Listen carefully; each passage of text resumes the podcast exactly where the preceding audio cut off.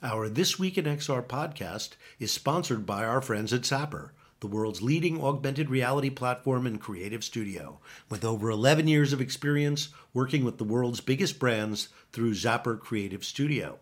Zappar also has an award winning web AR platform, ZapWorks, that lets you create your own mobile AR magic. Finally, check out their Zap Box, the most affordable mixed reality headset on the planet. Start creating AR over at zap.works or talk to them about your next AR project at zappar.com. Good morning, everybody. I'm Charlie Fink with Ted Schilowitz and Rony Abovitz for This Week in XR. It's Friday, the 13th, 2023. Uh, I'm still recovering from CES. As you can tell from my scratchy, nasally voice, I've got a cold. Um, I, I guess that one was this one. It's not COVID, although I test my, you know, the minute you get sick today, you're like, I've got COVID. It really was a super spreader. But no, I've got a cold, probably because I'm really tired and it's the weather isn't great here. Anyway, great to see you guys. Uh, this is our first real show of 2023, partly because Rony is with us, and partly because CES really is in the rearview mirror now, and we can start to talk about other things. How you guys doing this morning? We're good. Uh, Charlie, you and I have seen each other a lot over the last uh, 10 days. Uh, my voice is still uh, a little froggy and scratchy, but again, I don't have COVID. I just have, you know, whatever you get when you wander around a trade show with 200,000 of your best friend for, for 10 days. So, People were shaking hands. I was surprised at that. Yeah, oh, yeah, yeah, yeah, yeah, yeah. Honey, lemon, ginger tea for both exactly. you. Exactly. Yeah, that's yeah. the Kiwi recipe. Yeah, that's actually a pretty great idea. Sounds really good right now. Doing all the homeopathic stuff. And so we've got a great guest today. Uh, Jeri Ellsworth of Tilt 5 is going to be joining us. Uh, we'll talk more about Tilt 5 in uh, a minute, but Jeri is legendary uh, and, and a good friend of Rony's, in fact. So um, it's going to be fantastic conversation. Uh, so stick around. We're going to blab about uh, tech for a few minutes here. yeah, I saw, I saw Jeri's um, um, contraption at uh, CES at Eureka Park. They were they were uh, demonstrating it, and it's uh, you know making progress, which is very exciting. I was uh, so overwhelmed at CES, I kept getting interrupted when I wanted to go to Eureka Park, so I didn't even see them there. I saw them at AWE, and uh, again, I didn't want to get too deeply into this because we've got other news coming up, but the idea of AR tabletop gaming is very powerful, right? And she, it's made you know it's purpose built for that application. Absolutely. So i, I think that uh, they are onto something. I think that board games uh, you know i think a lot of people would be excited to have that revitalized. Uh, even people who are not xr people it's uh, you know old fashioned way of people being together. Agreed we'll talk more about it. And, uh, so so let's uh, let's talk about uh, you know I was talking about screen reflectors and the sort of theme of optical companies and other companies making much simpler AR devices, if we can call it that. It's assisted reality, not augmented reality, the way we're usually talking about spatial computing. Uh, but it's a very simple application that I think may catch on, and there's evidence of it. Just came out. Nreal sold uh, 100,000 Nreal Airs on Amazon in December. Uh, they are surprised. They had no idea it would catch on that quickly. You know, so, and, you... and, other companies like TCL are coming out with similar devices, similarly priced, $300 ish. Uh, so, XR is a smartphone accessory. Who knew? When you hit the right price point with something that has an interesting sort of sense of desirability, right? You're talking about devices that are typically sub $500 in some cases sub $400 um, and you know these are fairly simplistic devices using primarily bird bath optics. So the thickness of the device is about you know like this. Um, uh, they're a little heavy they're a little clunky but they kind of feel like glasses. Charlie i've got four or five pairs of them sitting here. you've got four or five pairs of them. Um, and you know i use them sometimes. I use them as a as a screen extender. And you know we've been talking about it on the podcast for probably uh, going on years now that the first real application for this stuff is not this hyper sophisticated requiring cameras requiring sensors requiring all this stuff. It's just get the optics right get the resolution right get it comfortable enough which by the way is still not there. None of these things are comfortable enough yet um, to really feel like glasses that you want to wear for an extraordinarily extended period of time but they're getting close enough that they will sell in those kind of numbers and people are willing to explore and and test them out you know? So that's a good sign i think. There's potential here to sell millions of these things.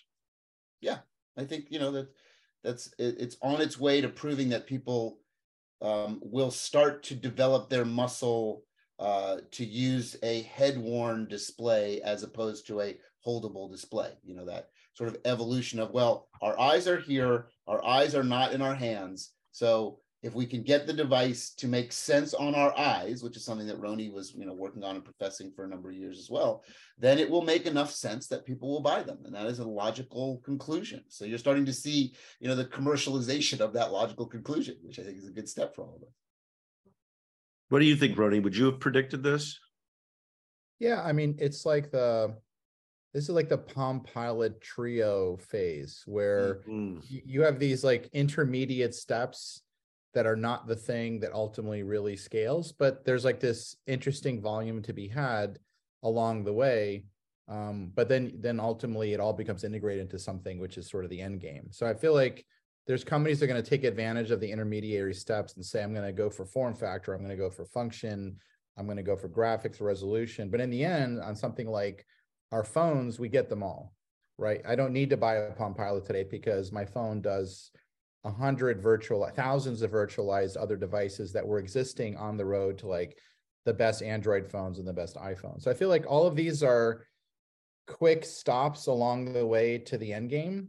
Um, and the question is like, do some of those companies find a way to pivot to maturing to that end game? And it's possible, you know, like a, but it's not the it's sort of like a it's a rest stop on the way that's how i think of it like i can't see anyone buying these things uh you know five six seven years from now when right it gets of course. lighter smaller that consolidates all the pieces. So it's sort of you know there's the road up the mountain and then there's like these tangents but i think these tangents give people a taste of pieces of it along the way and that's where the value is. Like the palm pilot had value for for its time. Yeah totally agree. So uh, interesting news broke right on the eve of CES. We haven't talked about it much, but it was this massive, massive link, uh, leak about the new Apple headset to the information. And of course, everybody covers the coverage in the information. But then Bloomberg chimed in, and Bloomberg has been a very keen follower of Apple and has analysts focused on it exclusively. And then they picked up the drumbeat so this is not, this was not, there was so much detail in this leak that I don't think it, it, I think it's the real deal. And what's more, I suspect that Apple had something to do with the accidentally on purpose leak because it was of the timing of it right on the Monday of, of CES. Uh, so Apple found a way of dominating CES even without being at CES. Yeah. I, I mean, all I can say on that sort of front, Charlie, is leave it to Apple to make more news than anybody that shows off at CES by not showing off at CES, right?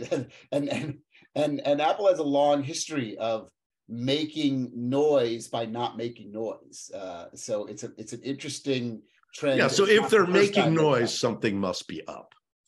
Well, something's definitely up. Uh, but you know the I all I can say is I just would not put a tremendous amount of stock in the information or Bloomberg or anybody else that is reporting about this. I just I simply would not I would agree with Ted. Stock as you're putting into it. Ted, I would totally agree with you because having been on the other side of of you know reporting, which is completely wrong sometimes. Like you know, you you get excited, but some of the sources that you're talking about, um, I've been on the other side of it, and like you know, there's maybe 10%, 20% correct, and 80% just noise and nonsense. So I think you got to sift that out. But I think what is true, uh, and I think all of us have our own anecdotal insights into what's going on. Something is afoot, but there was also something afoot with them building an electric car. Right. And there was a ton of noise around that. So it's possible they never ship anything. Right. right. I think we should say that here. Like they I think they are testing, but it is very possible that if they don't get to a level where they feel it hits the bar they need to be at, which is probably the highest bar above all other companies in the world right now, they may they may pull the plug and not ship until it's at that bar. Yeah. And that may disappoint tons of people, but that's why they're not saying anything. So, last story before we bring Jeri in. Uh, a new company, Inner Cosmos, came out of Stealth. It is founded by Meron Gribetz, who created the original Meta. And this company is skipping the eyes. it's going straight to the brain.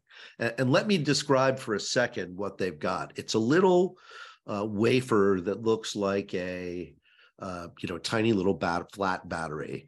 And it's they make a tiny incision um, behind the ear and they just slip it in as if it were a uh, ocular implant or or whatever they call that. But um, they raised 10 million dollars. They just came out of stealth yesterday. And the thing is charged and read by an external kind of magnet that sits on top of it ostensibly it's held in hair in place by just sort of sitting on your hair. Uh, I guess in my case, there'd be tape or something, uh, but it's supposed to treat severe uh, depression, and they've been testing it uh, on people, and it's really working. Yeah. So these are people who cannot be treated pharmaceutically. So, and a lot of them are are in real trouble. Um, you know, their lives are in danger. So uh, you know, this potentially is is a game changing tool for uh, psychiatry and and possibly the beginning, as he suggests, in uh, all sorts of cognitive therapies. Well, Charlie, he's in the same game as Precision Neuro, which is a Boston company. One of the co-founders of Neuralink, uh, who I met, um, did Precision Neuro in Boston. Then there's Neuralink, which is Elon Musk's famous uh, brain-computer interface, and Meron's company here is is also in that game, and it's quite interesting because. Um, uh, the implications of it working are way more profound than it, let's say, failing. Let's say it really does work. What does it do to the pharmaceutical industry? What does it do to um, being able to change someone's personality, mood, neurologic disorders with software on demand in terms of like, you know, adherence to protocol, but all the positives that come out of that, but also there's a lot of weird negatives. Like you can implant something and change your personality, change your mood, it's a very interesting, weird, brave new world this is opening up. Yeah, Charlie, you uh you you you got the terminology. You just missed one letter. It's a cochlear implant. Cochlear. Thank you, Ted. Which is what you're thinking about, and that's uh, for people that have various forms of hearing loss, very severe hearing loss. There's a surgical procedure that they can do that restores some of their hearing, and it is it is in some cases miraculous to those people. Um, so there is precedent for this. Uh, but what Rony is bringing up is, of course, the most interesting part of it is the the the general, in big quotes, what could possibly go wrong scenario, right? When um, when you're, you're talking about you know putting something in, like we we know, and and for for many many years now, generations, uh, surgeons have had recognized recognizing that they can stimulate various parts of the brains with low levels of electricity and actually change people's moods and make them do things, um, which in the most positive, um, optimistic ways is fantastic, right? People that really struggle with depression and various forms of schizophrenia and things that are very severe. And if we can solve that um, with a different form of, of technological advancement other than drug therapy, good on them, right? But of course, the risk is the ethics and the challenges of what if it goes wrong? What if it gets in the wrong hands? How, how do we prevent that? It's, it's a big. And Ted, I've got to connect challenge. this. I've got to connect this back to XR because we're we're the XR guys. Yeah. so. But um, there there's all the treatment side, right, for all the different kinds of neurologic, uh, psychiatric disorders, which is immensely promising. But then there's the other side, which is is there a world where people want to implant these things? as a way of stimulating the brain in a very focal and direct manner in conjunction with something like XR. Yeah. So you can feel things and hear things. I mean, that's going to become very, very interesting, but there's no doubt going to be some cohort that wants the full experience. And now we're starting to really walk into the matrix. I said, um, we've made we've made movies that that show this dark corner of the universe, and we, we have. Yeah. Well, you can see people today are are isolated and often unhappy and you could see it as a mood regulator for normal people. Yeah. And of Johnny course, the implications you know, of that. A, of, of oh, we'll make you happy, and we'll also reprogram a few other things we don't like. well, I think the the guardrail, and, and this is uh, Meron's a friend, so this is a this is like a, just a public way to say this. I think a guardrail is focus on the very difficult to treat depression, OCD, schizophrenia that that you know pharmaceuticals have not had the greatest track record over the last hundred years, but something like this that really treats those disorders and gives people this like road back to good daily function, that would be a miracle. And Absolutely. if only does that, that's gigantic. Absolutely. All the, the matrix stuff, yeah. like that's like, you know, you could put that and not never go there. If you just make that thing happen, it would be such a such an amazing um, positive on society. Yeah, I have very high hopes for this, but also a lot of trepidation. Like it's it's a very interesting uh, dynamic. Um, by the way, before we before we get to Jeri, I want to ask Rony about his opinion, Charlie, about Ant AR, this Chinese company that has developed these ultra thin waveguide optics. And you know, we've been watching them for years. They've shown up at AWE for years. They're very much sort of Kickstarter culture, which we kind of you know love and hate in various ways. Um, but this year they really showed up, and it was kind of remarkable how good it was. I was completely taken by surprise. Right, we were one of the most the impressive reaction, things. Right? One of the most impressive things I saw at the show. Yeah, yeah. I mean, I know you weren't at CES in person, Rony, but it was. I'm familiar. We were impressed. Here, here's what I would say. Um, uh, just very, very quick background. The U.S. has maybe three to five completely world-class optics engineering colleges and, and parts of universities, like University of Arizona, Rochester, a couple others, right? University of mm. Central Florida. These are like truly world class. And you ask the question, how many world class optics colleges and universities are in China? Hundreds. Mm-hmm. They, they outgun us on so many levels in optics engineering and they output so many brilliant PhDs that I think we're going to see um, just the whole plethora of startups from China space because they have the talent graduating they have the focus as a country on putting people to optics. We we don't. Um, and they have such an amazing manufacturing supply chain base at a cost structure where they could start spinning these things up at such scale.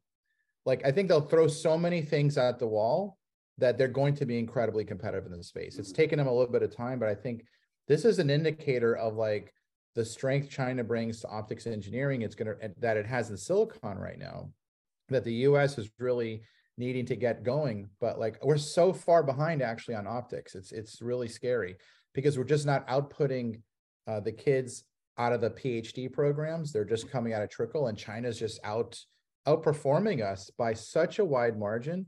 And what's amazing is in china it's like more women graduating with phds in optic engineering than men. So they, they're equal on gender. So there's just like such a wide cohort there's not the same bias like you have in this country. So anyway, I just took a moment to talk about like what the pipeline is, why companies like this are happening, and why it is impressive because there's such a structural pipeline in the country to promote men and women equally through super high level technical education.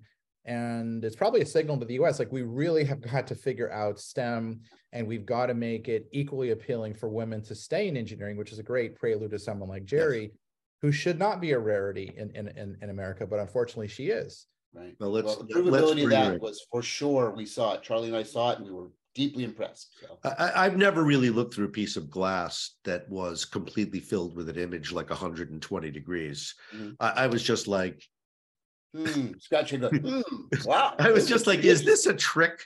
Yeah, yeah, yeah. I it have, but it's really cool keep a close eye on these guys. That's yeah. all I can say. So let's bring in Jeri, who is somebody else to keep a close eye close on. eye on. Yeah, absolutely. And also one of the leading engineers in our field. Jeri. Hey, how are you? Welcome, Welcome back. Woo, it's great to be back. Look at that classic CRT behind you. That is a very impressive piece of hardware. yeah, and a Commodore 64. You love it. All right. Yeah. I love it. Does it still work? Of course it does. of course it does. I uh well taken care of. I keep it uh finely tuned and oiled up and ready to go at any moment. You never know when you need to play mule. That's right. never know when you got to go back a few generations. It's good. That's right. How is how is your CES? I hear your booth was mobbed nonstop. Well, it, we didn't have a booth. Um, we were make uh, doing meetings. However, whenever I walked through the hall, people would like grab me, and I'd have to set up. They're like, "Tilt Five. it was amazing. Uh, there was last... a group at Eureka Park that was showing it off. That was that was demonstrating it. Um, oh, maybe oh, you, wonderful. Even, you might not even know about it. Yeah, I didn't even know about there it. There was a like group there that was demonstrating with your glasses and the wand uh, essentially you get to be Godzilla. You get to like move the wand around and just it's it was like a layout of kind of a Google Map thing with all a bunch of buildings, and you just move the wand around and, and mash up all the buildings. So you kind of oh, that's amazing. great thing is Godzilla. It was very fun. Yeah, it's great. We're shipping so many units that you know it just pops up all the time. We just show up at an event and there's like two or three people uh, using our system. So good sign. Yeah. How many games do you have now? Uh, I think on our website we're getting close to uh, 30. We have um, upwards of 60 in the pipeline right now that are um, wow. on the way. So yeah, across the board, a bunch of different um, kind of genres of games like puzzle games, action games, RTSs, ta- virtual tabletop simulators. If you're into D and D and role playing, um, map creators, um, art tools. Yeah, it's pretty exciting uh, see all this content start to come, and it's coming organically now, which is cool. In the early days, we had to kind of be out there and and seed every bit of it. Right now, you have like a little developer community that's starting to build things on your platform and and bring games to it um, and starting to see a, an ecosystem yet or is that not quite yet yeah this is the exciting flywheel that we were hoping for right that you know you all of a sudden there's a godzilla game or, or a thing and we didn't even know that it was in development so that's happening on a weekly basis just people show up like hey i i built a thing or i brought our existing game over and we're like yeah yeah that's cool what is the what is the preferred build tool? Is it Unity or is it something else that uh, most people are building on? Oh, there's three ways you can use our system. Um, so we support Unity and Unreal. Those are probably the two easiest ways to get into it. Then we have a, a native um, interface. So if you have a standalone application um, and you you know know how to deal with uh, textures and stuff and get them into our NDK, you can um, build applications that way. Um, we just released our first uh, Android support this month, so we'll start to see um, Android um, applications coming. So elaborate on that. When you say Android applications, meaning stuff that is on a phone that then can play in your system, is that what you're talking about? Yeah, so our system, you can just plug it into phones, you can plug it into uh, laptops, and you can run your applications there. You can also do development on laptops yeah that's one of the you asked about development that's one of the beauties of our system. We have real-time editing in our sdk so in unity you drag things around on the screen you just look over when you're wearing the glasses and it's happening in real time speeds things up. Jeri what's the what's the most primitive computer oldest computer you've got tilt 5 running on it's probably the one i use at home all the time which is uh, I don't know, it's probably like five years old and it has built in Intel graphics. Um, it's pretty, pretty low end. Um, however, saying that, this really old kind of netbooky thing, um, you can't run more than one uh, pair of glasses on it, but any like fairly modern laptop, you can go up to four easily. But no, no Apple, right? Just um, PC right now. well, no official announce of Apple, but um, one of our developers or one of our engineers over the weekend um, a few months ago, she's like, "Oops, I accidentally added Mac support." She she's a Mac. She develops on a Mac, so she just made it happen. But so we're now now we're trying to figure out how do we roll that out and support it because it's kind of a nichey, you know, audience, and there's not a lot of games there. It'd be mostly for developers, I would imagine. We also support Linux as well you know, caveat of, you know, there's so many flavors of Linux. There may be, your results may vary if you don't have like the right build or distro of, of Linux. Yeah, it's something we talk about all the time. It is sort of the one sector and the one area that Apple has really, uh, at least not you know vertically within themselves, succeeded at. Right, is gaming.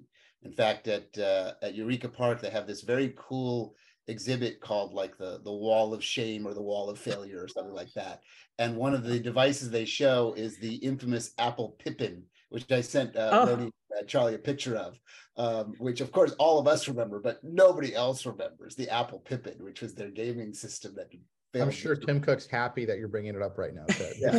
uh, but it's so also our, so interesting. Right after Ted said it may never ship.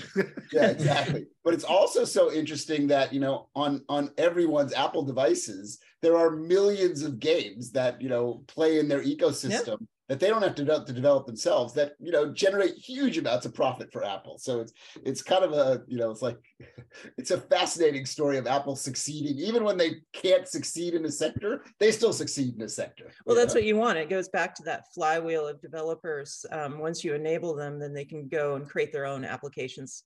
You know, and Apple succeeded right. very well at that, which is amazing.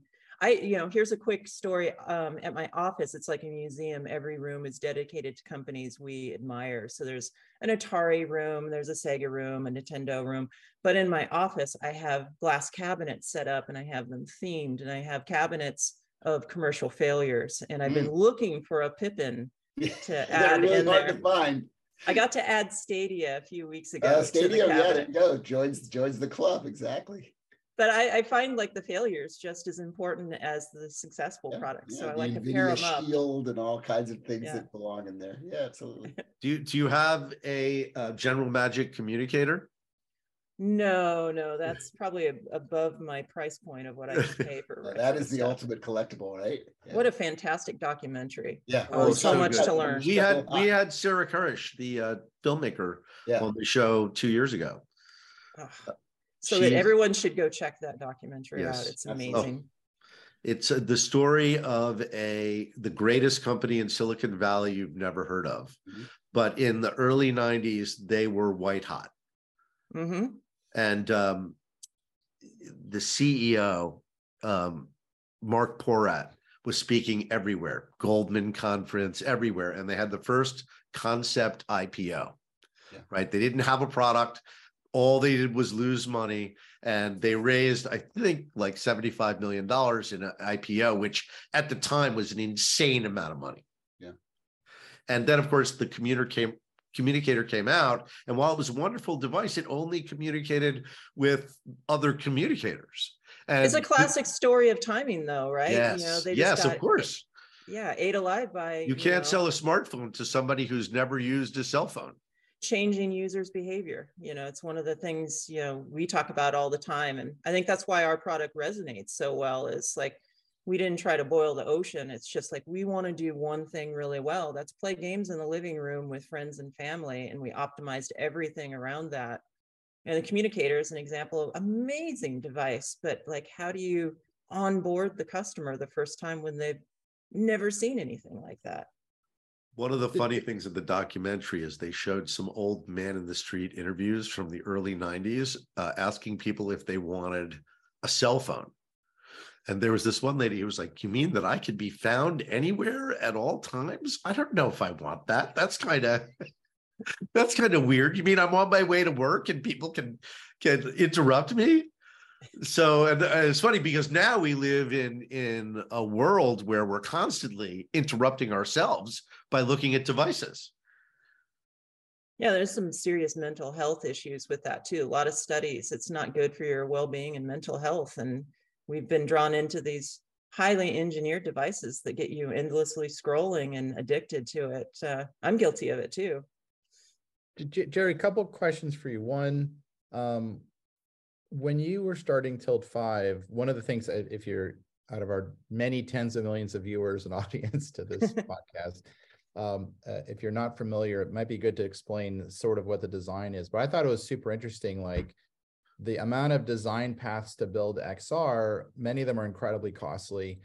You figured out one which has a, a really good um, experience with with a price point and with the ability to build it that's sort of like really unique and standing out and you flip the projector outward so what was that what was that thought process that then i got a second one for you after that oh okay. It was actually a complete accident uh, so i was working at valve software at the time. Uh, we were trying to do near eye optics um, like every other ar device out there and we were bumping up against you know limits of physics and difficulties and how do you get a form factor and a price point that can be consumer grade. That was our mission there. And one day I was working in the optical lab and I was trying to do a near eye display and I put an optical component in backwards and it projected an image out into into the lab. And one of my colleagues had been using the special reflective material called a retroreflector. And when I looked through the system, I saw this like beautiful image like 30 feet away from me. And I'm like, huh, that's interesting. like so weird. And then I went back to my, you know, I flipped the optical component back around and kept on my my way. And I months and months went by and it was almost like one of those shower moments. You're in the shower. I don't know where it happened, but I was just like, wait a minute. You know, the problem is we don't have enough distance to the eye to do everything we need to do. That weird effect I saw. Why don't I just flip everything inside out? And now we have something that you just roll this thing that looks like a game board out on the, the table, and now you can have holograms pop out of it. And so I developed it a little bit there at Valve Software. Valve decided to go down the hardcore VR path, and I ended up buying this optical technique from Valve and then refined it over the years. And at Tilt Five, uh, when we formed the company, that was my second startup in the AR space. Um, you always have to like face plant your first startup, um, as they say. I don't know, Rony, maybe you have too. But um, uh, so we we stopped before we started the company, and we're like, well, that really sucked. Um, how we kind of botched the last attempt, and it's like, how can we avoid that? And it, it's it's kind of interesting. I worked in the toy industry and consumer products for years, and all of my mentors had beat it into my head like what you're supposed to do, but I'd gotten drunk on uh, VC money, I guess, at my previous startup and forgot everything I'd learned in the past. And it's like, identify your audience, identify a problem to solve, um, do all your personas and completely understand your audience, and then put the features into the product. And so that's what we did before we even picked up a soldering iron and started working on prototype one. It's like, we understood everything the price point we had to get the unit economics and then we started adding features to it and that's worked out really well so it's allowed us to make a, a product that you know the first unit you buy is $359 and every pair of glasses and wand you add to it's 300 bucks you know it's within consumer price point uses this clever optics it led us down this path of um, some processing we could do in the headset that lets us um, interpolate all of the um, frames coming from the game so that games don't have to run at a crazy high frame rate. We just interpolate between them. So it's always a great user experience, allows us to run on phones. And just starting with that fundamental, like, what the hell are we doing thing and clarifying that, and then just laser focus executing on that's led us to a, a product that resonates. Yeah, in fact, a CES story. I was last few minutes at CES. I was walking out the door, and um, a reporter from the from Popular Mechanics heard that I was there and was chasing, just trying to find me apparently, and caught up with me at the front door. And it's like, I got to take a look at this. And so we rolled the game board out, we played it, and we got a best of CES from Popular Mechanics. It was just like I didn't go there intending to like, you know, spend a lot of effort demonstrating. Those are the best stories. Yeah, that's great. Jeri, the part two is if um, let's say some really intelligent investors listening to the podcast go, all right, we're gonna we're gonna fund, you know, properly fund Tilt Five all the way. What is Tilt Five 2030 look like? what's happened? Oh, 2030, you know. Yep, seven well, years. Never, um, we never stop innovating around here. We have, we probably have 20 generations of ideas that we want to do. So our vision of um, how this is going to go is like we focus on the table, it's going to go to the room, and then it's going to go world scale. So, mm. you know, you know, there's a, a constant evolution. We know a path that direction. So you know, there's a lot of exciting different verticals that we're going to go into over time. So, you know, internally, one of our um, kind of mantras is 120 million units. So, you know, we we picked 120 million units because we want to be on par with Nintendo. We admire them so much, you know, and that's they hold records for units sold. So we want to do like 1 million more than they did. Only out of ad- admiration, it's not competition but you bring up fundraising it is been brutal for us you know female founders don't get you know the same breaks male founders get only 2% of money go to female founders wow you know the 7 million um, that we raised i mean arguably we've done amazing things on a, a small team and we've had to scrape for every penny we've got and it's a super compelling product. And it's always it's always a struggle for us to raise money. Even though we go in we pitch and they're like this is the best ar i've ever seen by far. And then you know and we have all the projections up and to the right and it's going to be worth billions of dollars and still it's not easy for us Jeri when i look at what um, some of the biggest companies in the world have done with 10 to 15 billion dollars per year and what you've done with like under 10 million your your output innovation ratio is so many multiples order magnitude better than than those teams. I, Thanks I for recognizing that. like, no, like if you actually see what they've done from the journey, it's like someone gave you hundreds of millions of dollars. People have no idea how little funding you've had. And it's it's patently unfair. It's like we should just say that really out loud. It's like um well, Jeri's literally one of the best that. hardware engineers in the United States. Uh like I'm just I'm just saying that because more like, hearts yeah. yeah, we're doing the no, but seriously, like the the bias in the venture world is really gross, and uh, I think Tilt Five is an example of brilliant team and facing that wall, and maybe our podcast will. I feel very fortunate about our team and our current investors. Um, you know, our team worked so hard, so hard, and I we cherry picked them. These are all product people. We all have a mission that we understand. You can ask anyone, even you know someone at the front desk that's not doing engineering like what's our mission what are we on and anyone can recite it back and that's that's always been important i've seen in startups i worked at in the past if if there's not a coherent uh, mission and everyone can re- recite it you're kind of in trouble so you mentioned um, that it works with smartphones. So is there a pass-through element? Can you use a VR headset and use its pass-through, for example? I don't quite understand your question on that. You you mentioned smartphones. Mm-hmm, so mm-hmm. presumably smartphones are showing your augmented reality through their screen as a pass through, right? See through oh, so pass, pass through the screen.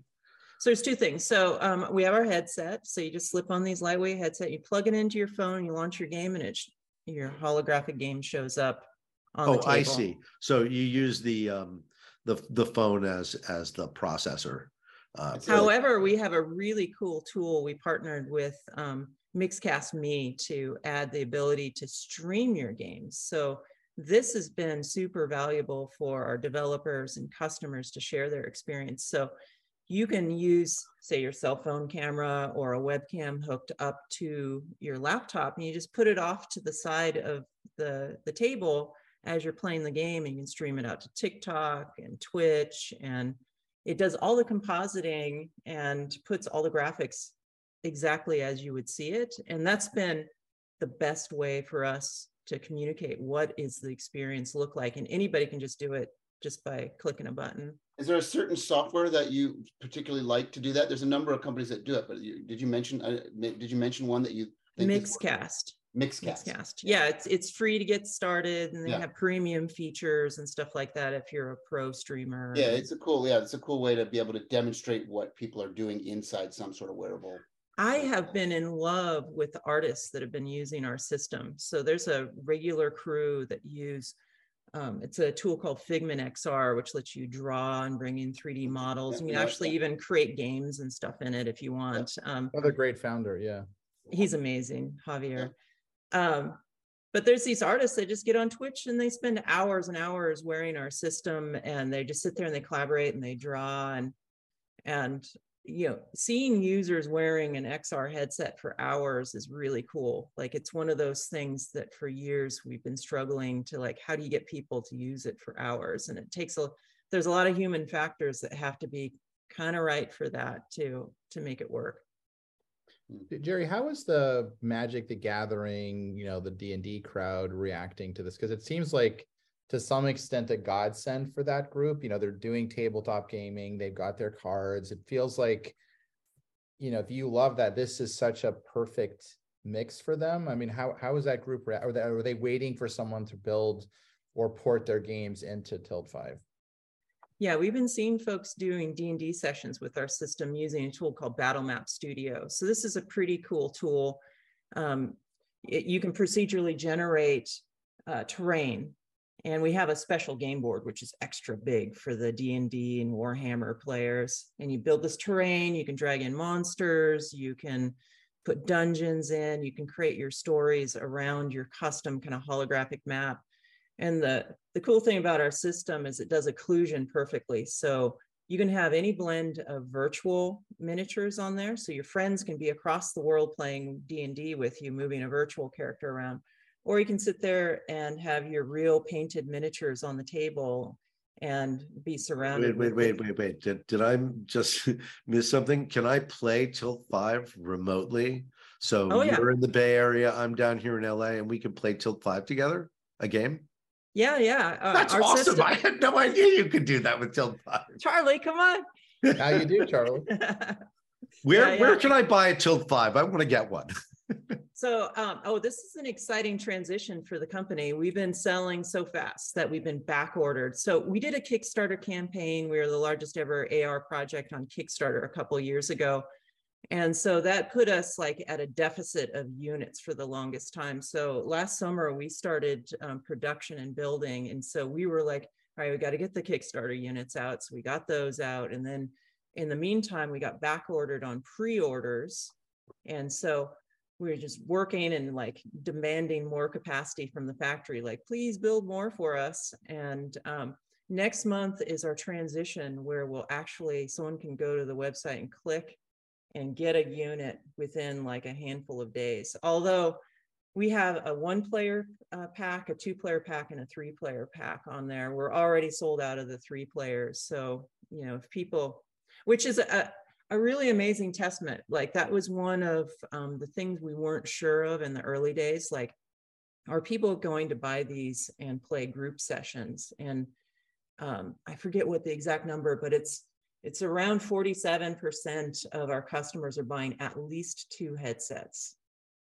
That's that's really cool. And yeah, I mean, and, it's a testament to the fact that it's really social gaming that people yeah, want. It's a multiplayer game experiences. They can get that. They can they can fill fill that void in other ways with other devices. But the idea of sharing, as you talked about, you know, with D and and Magic the Gathering and all those things, is the idea of being with other people, right? So you're mm-hmm, tapping mm-hmm. that nerve and makes total sense to me that the bulk of people want to order more than one. You know, so I was at CES, I was demoing to kind of one of the VR press out there. Um, he had heard about us for a long time and his colleagues had seen it and said like, this is great, this is great. And he's like, I've been waiting so long to see this. And so we sat down, we were doing a demo um, part of our software stack is we made it social just right out of the gate. So even single player games, if you plug in multiple headsets, you can spectate, mm-hmm. right? So you don't have to build the game in any special way to spectate. You can pass controls around, do hot seat. So I'm sitting here with him and I'm running him through the demo and I'm wearing a pair of glasses and he's wearing glasses. I'm pointing to things like, all right, click that menu over there, move your piece over here. We're pointing and um, it took him a second, like five minutes in, he's like, wait a minute. I've never experienced anyone like onboarding me like this and like actually pointing to something. I didn't realize how powerful that was mm. until, you know, after the awe of seeing the the uh, beautiful graphics faded. But um, yeah, so you can have any number of people, local and remote, play together. So like this Battle Map Studio I was describing, it, you can do network play on it as well. So if your friends can't come over for your D&D game, you just log them in and um, you can put virtual um, representations of your miniatures on there.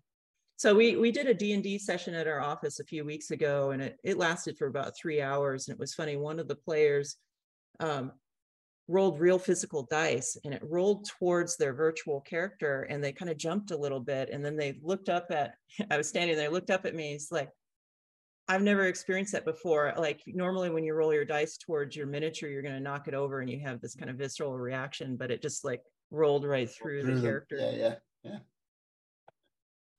Well, we're headed toward the end of the show, Jeri. I, there were a couple more questions I wanted to ask in addition to where people could buy it, because hopefully our, our praise is uh, uh, filling the listeners with enthusiasm for the device. How much is it?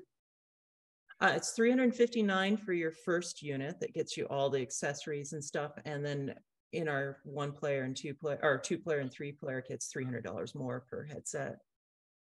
And you can just go right to our website. You can click buy and um, like I said, we're at this exciting point where we're only if you buy now and you're only a couple weeks out to get it, and and we're getting to that point where you'll be able to click buy and just get it immediately, which is really exciting for us.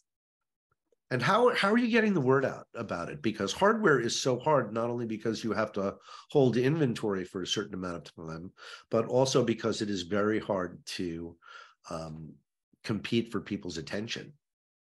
Yeah, I mean that's part of the reason we didn't spend a lot of money going to CES is it's a very noisy show, and if you don't have mega bucks to to spend, which we don't, um, being a small startup, you're just drowned out. Um, we've also been in the situation where we've been back ordered, so increasing our backlog hasn't been particularly, um, you know, important to us to get out there and market um, right away. But we do want to like you know get funding going into the new year and do like serious marketing so people hear about it and we can start to scale up and more people have it more people to play games with and yeah, more it's developers A balance of, it's a balance of when you market you have to be prepared for the success of that marketing. And if you don't have the supply chain ready to actually fulfill it it can actually be a failure point for your company not a success point. So yeah you don't want to disappoint the end user. Uh, right. good thing is we turned the corner on that things are you know fixed up on the supply chain manufacturing side. So now it's the perfect time to start to, as they say, throw gasoline on the fire and let it go.